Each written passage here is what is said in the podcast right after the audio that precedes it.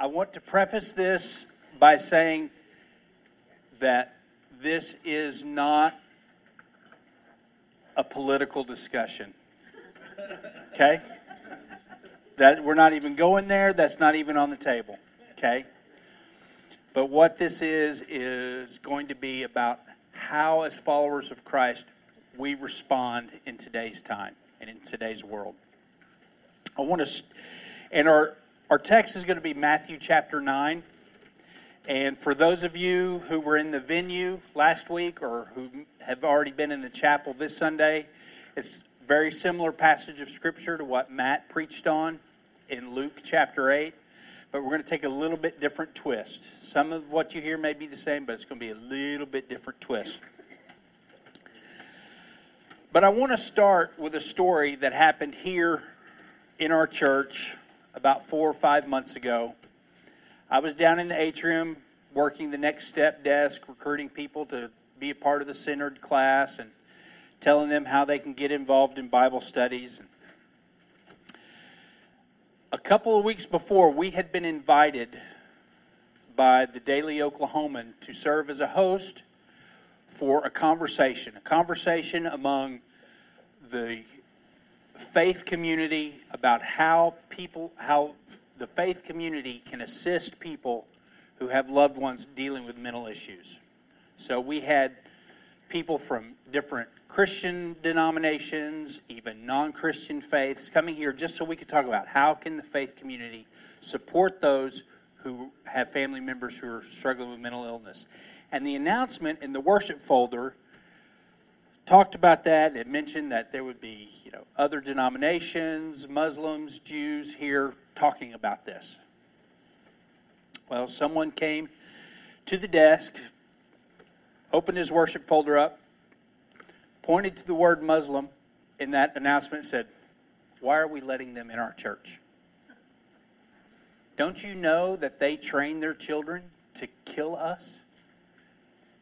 How can we let them in our church? And I said, Well, you know, even though they don't believe like we do, God still made them. And the way that I read my Bible, because God made them, they matter to God. And because they matter to God, they should matter to us as well. He's, and comment was made, well, you just make sure that you don't turn your back on them when they're in our church? And I'm just like, well, I'm glad they're coming. And the gentleman walked off talking about how he couldn't believe the church would hire somebody like me. And even though I was just standing there, not my meeting. But believe me, there are days Marty has the same question why did they hire someone like me? Um, but in Matthew chapter 9, and, and that story is the the elements of that story, the reactions, the emotions, is a lot about what we're going to talk about today. But there in Matthew 9, we find Jesus in Galilee. Uh, at the end of chapter 8, he had just calmed the storm. He had just cast the demons out of the two men and put them into the herd of pigs, which, for you trivia buffs, first mention of deviled ham in history. Um,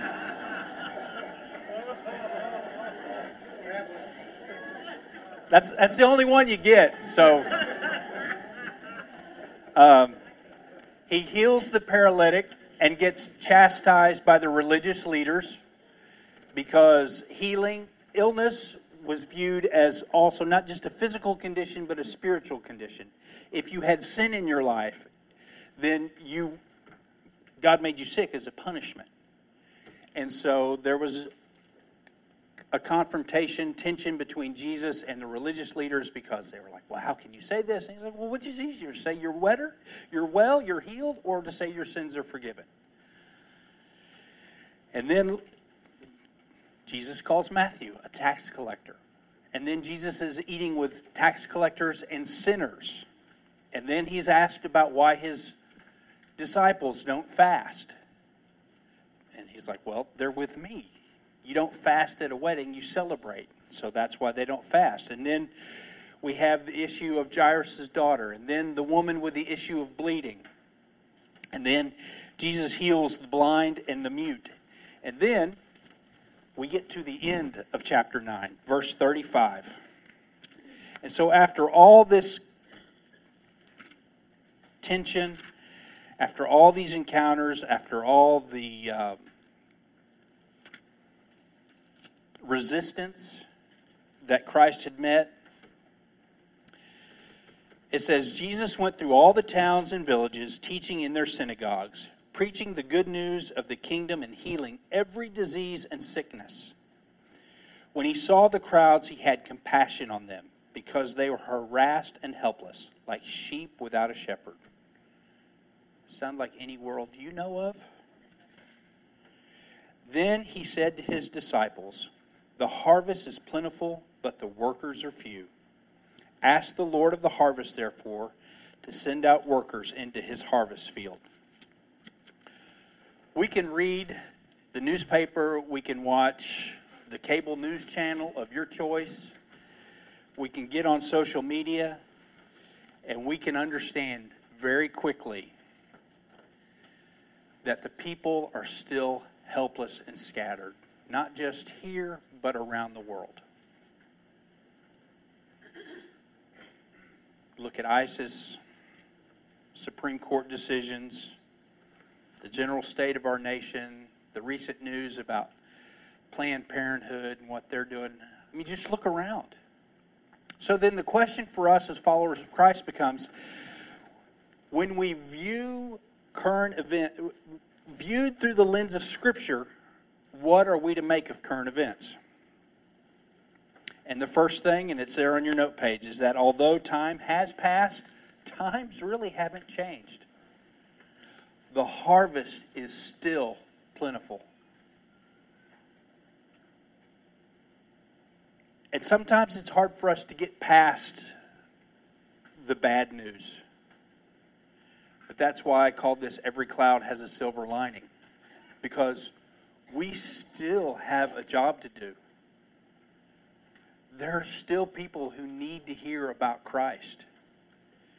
And we can sit and put our head in our hands and say, oh, this is terrible, or we can be about the business that God called us to be about. Because, see, at their core, the teachings of Jesus were and continue to be countercultural. All, you go all the way back to the Old Testament. When God gave the Ten Commandments, he gave his people the Ten Commandments so that they would live differently than every other nation around them. He wanted them to be set apart, he wanted them to stand out. And that's the same way that we live as Christians today. We're supposed to stand out. We're not supposed to blend in and look like everybody else. The teachings of Jesus at his time were considered radical. Well, just think about how the teachings of Jesus are considered today. The teachings of Jesus pushed back against the norms of their society. And that's true for us even here at home now.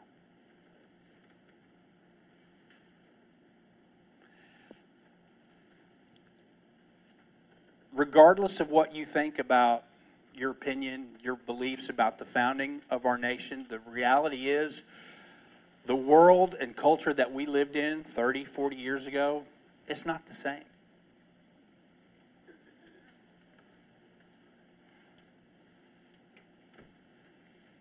It's no longer, I mean, I remember even when I was in the third grade, okay, so that was just, you know, 10, 15 years ago.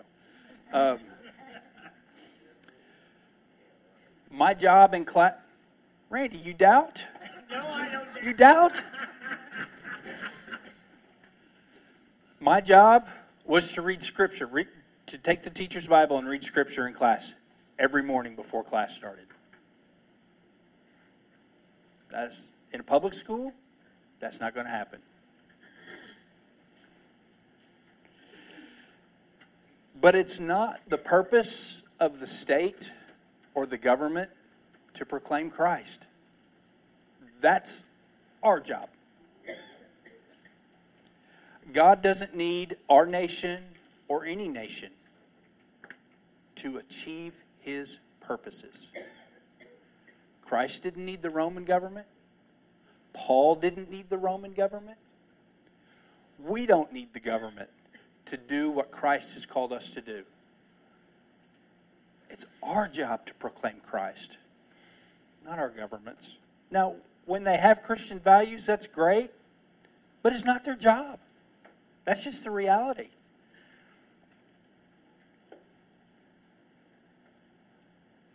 Having a government that does not embrace the teachings of Christ or our church's values actually puts us in pretty good company because that's what Christ and Paul and the early apostles faced also. But instead of looking to the government, Christ and the early church, they looked to God. Because, see, Jesus knew that his message and his disciples would continually face opposition, not just then, but throughout all of history. Some of the scriptures that are listed there Matthew 10, 16, and 20. It's in the very next section when he sends out the disciples. He says, I'm sending you out like sheep among wolves.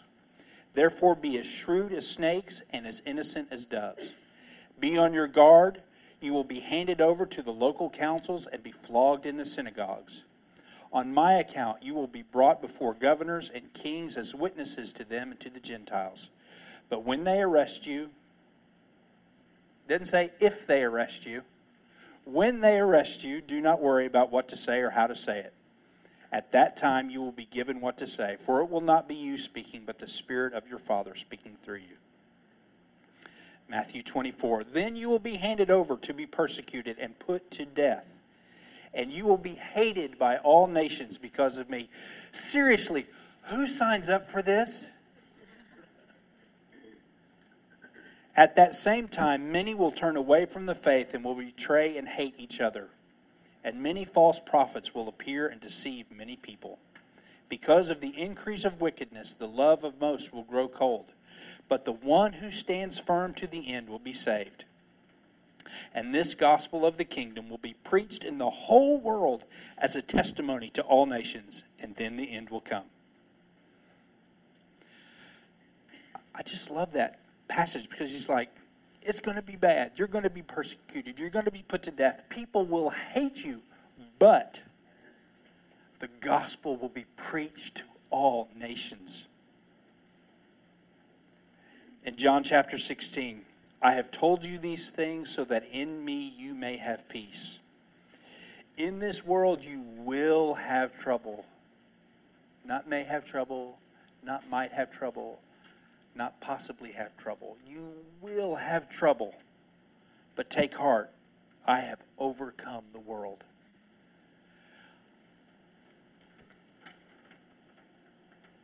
Parenthetically, my personal opinion, not topic for discussion because your opinion is probably going to be different.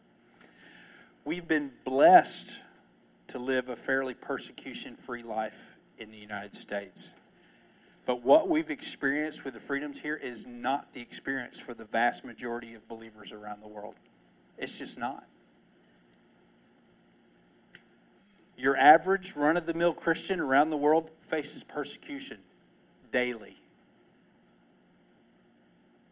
faces loss of their job, faces loss of their life, faces ostracism by their family, faces jail time because of their faith. We've been pretty insulated here. But I think that's going to change. And I'm okay with that.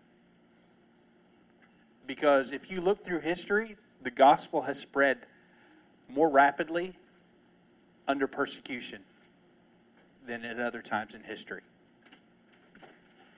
All right, back to the lesson. John 17 says, I am coming to you now, but I say these things while I am still in the world, so that they may have the full measure of my joy within them. I have, he's, he's praying in the garden, I have given them your word, and the world has hated them. For they are not of the world any more than I am of the world. My prayer is not that you would take them out of the world, but that you would protect them from the evil one. They are not of the world, even as I am not of it. Sanctify them by the truth. Your word is truth. As you sent me into the world, I have sent them into the world. For them I sanctify myself, that they too may be truly sanctified. That's part of the job description as a follower of Christ to go into the world and prepare to be hated by the world. So I think the sooner that we can really come to grips with that, that the world hates us as followers of Christ, there'll be a whole lot less hand wringing on our part.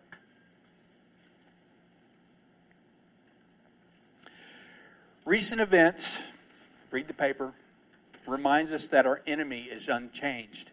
And this sometimes can be difficult because sometimes we treat the symptom as the enemy. And so if I were to ask you, you know, who are the enemies? You might think of something like this Muslims, Caitlyn Jenner, Planned Parenthood, homosexuals. You know, these are some things that have been in the news lately that we think, oh, they're just, they're against us. You know, Jesus was criticized for eating with tax collectors and sinners because he knew that they weren't the enemy. But sometimes we have a tendency to make people who don't view life the way we do or have the same values as us as our enemy. But that's not the enemy. Yes, same sex marriage, I believe, is a sin, but homosexuals are not the enemy. Islam is a false religion, it's a flawed ideology, but Muslims are not the enemy. Yes, Texas Longhorns have the ugliest uniforms in history, but they are not the enemy. It's all right. Byron's back there in back. Pick a political party. Political party is not your enemy.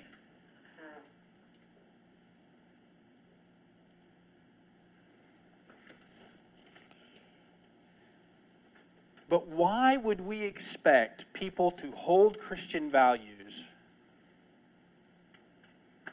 if they're not really followers of Christ anyway? I mean, people who choose to live lifestyles that are far from God, we shouldn't expect Christian behavior from them. And judging people who don't follow Jesus for behaving people who don't follow Jesus, that's like it's like treating the symptom. It's like if I have a broken leg, the best way to cure a broken leg is to give someone some aspirin for the pain. Well, that may take care of the pain, but it's not going to heal the broken leg. So we have to really identify the enemy, and Satan is still the enemy. And sometimes we lose sight of that. We get focused on the behavior, we get focused on the law, or we get focused on whatever, and we lose sight that it's Satan. And in Ephesians chapter 6, finally be strong in the Lord and in his mighty power. Put on the full armor of God so that you can take your stand against the devil's schemes. For our struggle is not against flesh and blood, but against the rulers, against the authorities, against the powers of this dark world, and against the spiritual forces of evil in the heavenly realms.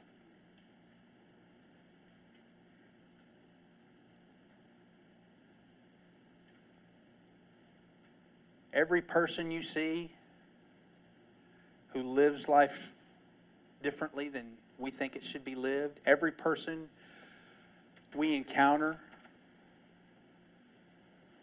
who has a different religious background than we do, Christ died for them too. And we have to understand that. If we look at people who are caught up in sexual trafficking, the victims of sexual trafficking, we don't look at some 15 year old girl and say, well, I guess you shouldn't have run away from home. She's a victim. And people are victims of sin also. They are just as entrapped by sin. So, what would our response to the nightly news and current events look like if we looked at people not as enemies, but as victims of Satan's lies? And why is it that our initial response typically is one of condemnation? I'm not talking about crossings or even this classroom. Well, except for Chris Helterbrand. Um, but just the North American church why is it that our initial response is typically one of condemnation rather than one of compassion? You know, there are a lot of people who think that Westboro Baptist Church speaks for the entire Christian world. And all they peddle is hate. Um, shortly after the shooting in Chattanooga of the Marines at the recruiting station. Uh, Franklin Graham posted something on his Facebook page that called on the United States government to ban all immigration of all Muslims, period. He said, We are at war with Muslims at home and abroad. Um, Now, maybe, maybe that's the right political thing to do. Maybe not. But a mutual friend of Cliff and ours, a gentleman by the name of Carl Medearis, wrote an open letter to Franklin addressing Franklin's claims. And he's, he kind of called Franklin out about it. And he said, When you say things like this, it simply increases fear. And what drives out fear? Which is the work of Satan? Love. Not war, not more fear, but love. Only love can drive out fear. And we cannot love someone who is Muslim, which God has commanded us to do, if we're afraid of Muslims. The two are incompatible. Consider again the way of Jesus when it comes to dealing with an enemy.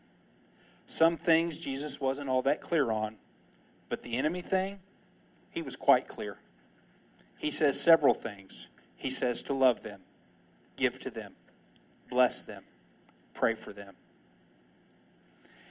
And so, if we claim to be Christ followers, then our response to a lost and dying world that doesn't see things the way we do, that are even antagonistic toward what we believe, it has to follow his example.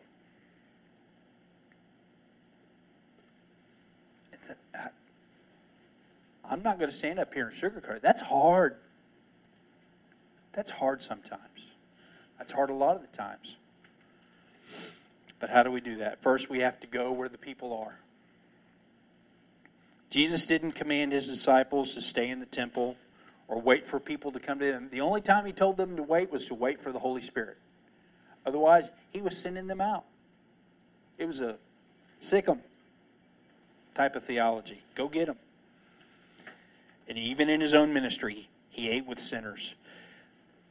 The woman with the issue of bleeding. If Jesus is not out in the crowd, walking among them, she can't grab the hem of his robe. If he stays up in a room having a little holy huddle, people can't access him. You know, Jesus tells us as his followers that we're the salt of the earth. Well, salt doesn't work if it stays in the shaker. It has to rub up against something.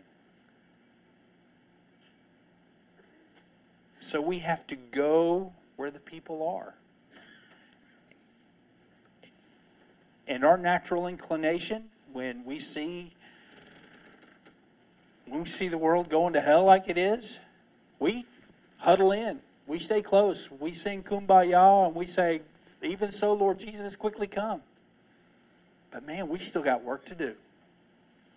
The harvest is still plentiful.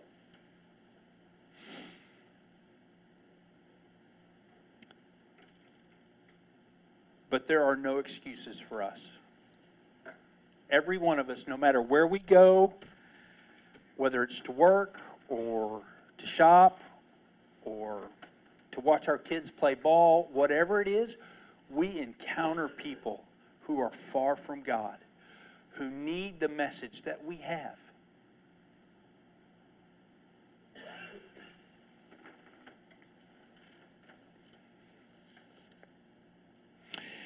And you know, I, I, there's a story about Martin Luther during the Reformation. He had a very good friend who was a monk. And they made this agreement. He said, All right, Martin, you go and do the work. You preach, you teach, you do all the PR work. I'm going to stay here in my monastery and I'm going to pray for you all day, every day. And prayer is important. But one night, this monk had a dream. And he saw just as far as the eye could see was a wheat field. And there was one person harvesting the wheat.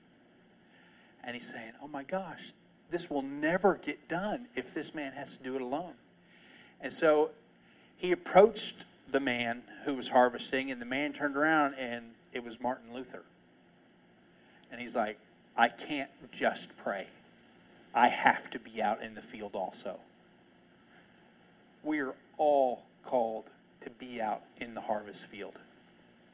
Wherever God places us, we're called to reap the harvest. But in doing that and going where the people are, we have to love people as they are. It's not our job to debate them into the kingdom of heaven. It's not our job. It's not our job to change their lifestyle. That's the work of the Holy Spirit. But we are called to love them.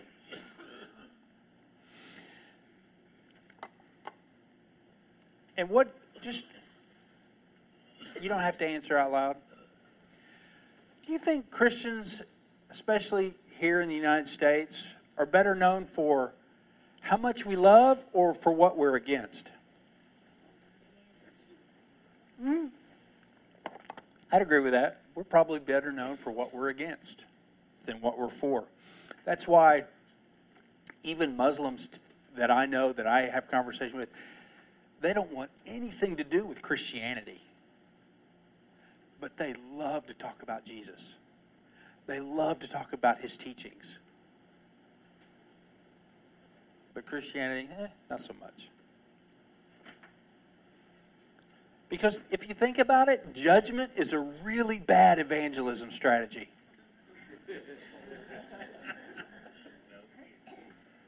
I mean, how many of you will stand in line to be judged and told what a bad person you are? But man, who won't get in line to be loved unconditionally?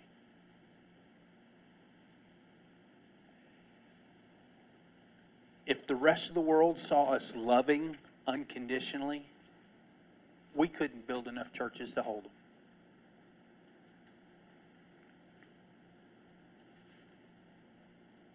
Doesn't mean we agree with their lifestyle. Doesn't mean we believe what they believe. I believe it was July 4th weekend. Terry mentioned that as followers of Christ, we have joined the family business. And then he said, This is the family business to go care about the people of this world. He used the word care because love is so overused, and he's right. But we have to care about the people of this world.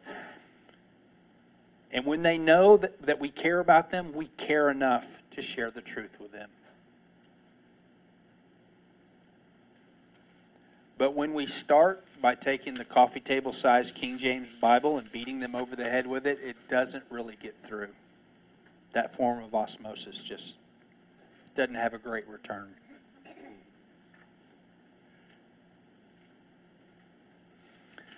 The next thing we have to do, we must serve people at their point of need. Sometimes that service means we meet a physical need. Sometimes it means meeting an emotional need. Sometimes it means just meeting a spiritual need. And one of the things that I love about being a part of this particular church is how we are able to do that on so many different levels. I, I ran into a gentleman today in the atrium before I came up here. He, he went into Baptist Hospital on January 1st, and he got out five weeks ago. And we had the opportunity to walk beside this family to encourage them, and today was his first Sunday back. And I told him, I said, Man, I'm so excited, I'm about to wet my pants. because it was just so good to see him here. Just walk alongside him, pray for him, encourage him, because there were a couple times we almost lost him. But God was faithful. I had an opportunity to to perform a funeral mm, about six weeks ago for a lady who was a member here. But her extended family, her even her own kids, didn't really have a relationship with Christ. In fact, her daughter is an atheist, her son's kind of agnostic. But experiencing unconditional love, experiencing a church family who would come alongside that family and say, you know what? We love you.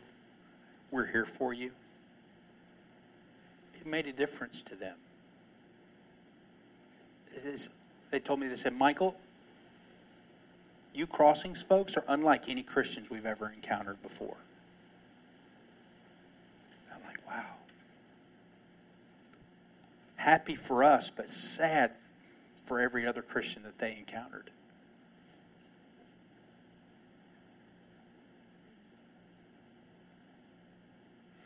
So just want to, you said that's five minutes fast. Oh, well, you're going to get out early today. But I want to leave you with this thought. In your daily routine, places you go, the people you meet, what is keeping you from reaping the harvest?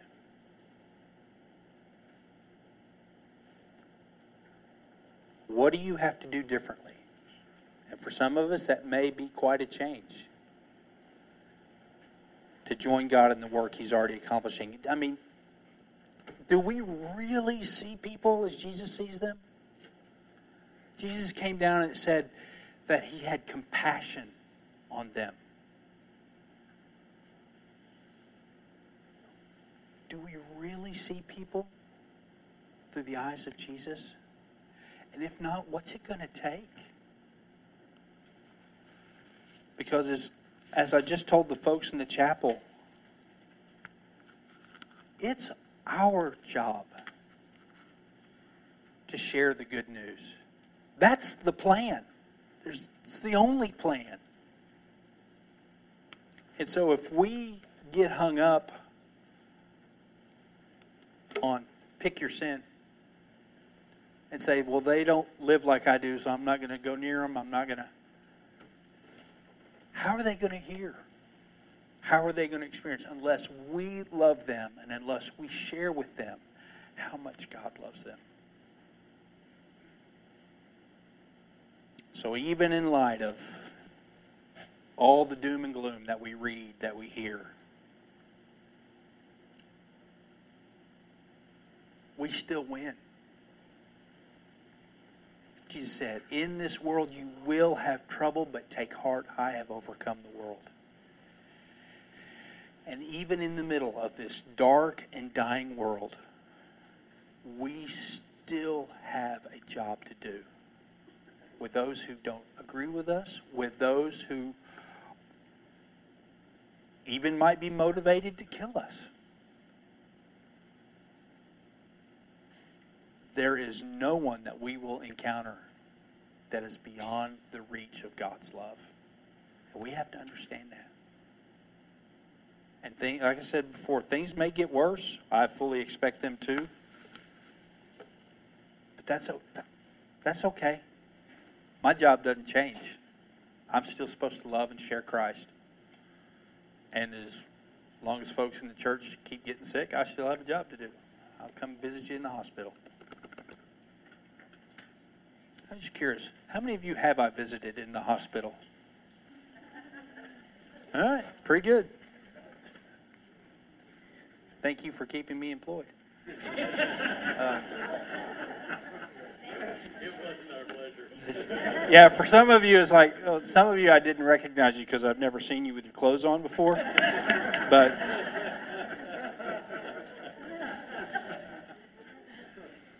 but think about that. Wherever you go, it's a harvest field.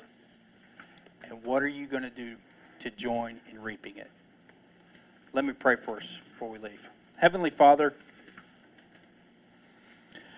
Lord, not only have you given us a job to do, but Lord, you've equipped us to do it.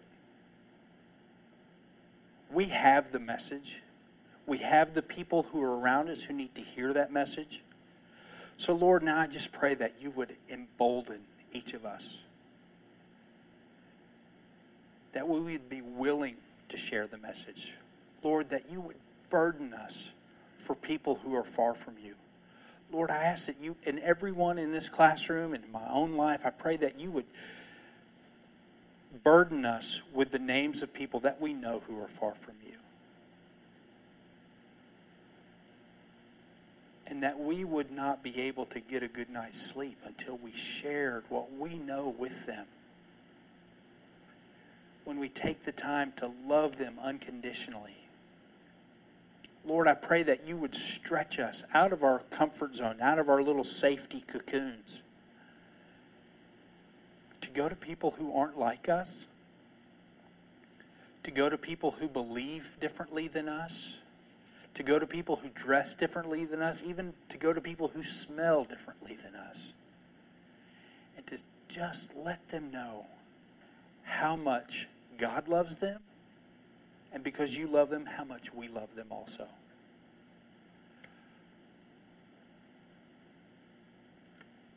Bless our hands and feet, Lord. Quicken them, empower them, strengthen them, so that all the nations may hear. In Jesus' name, amen.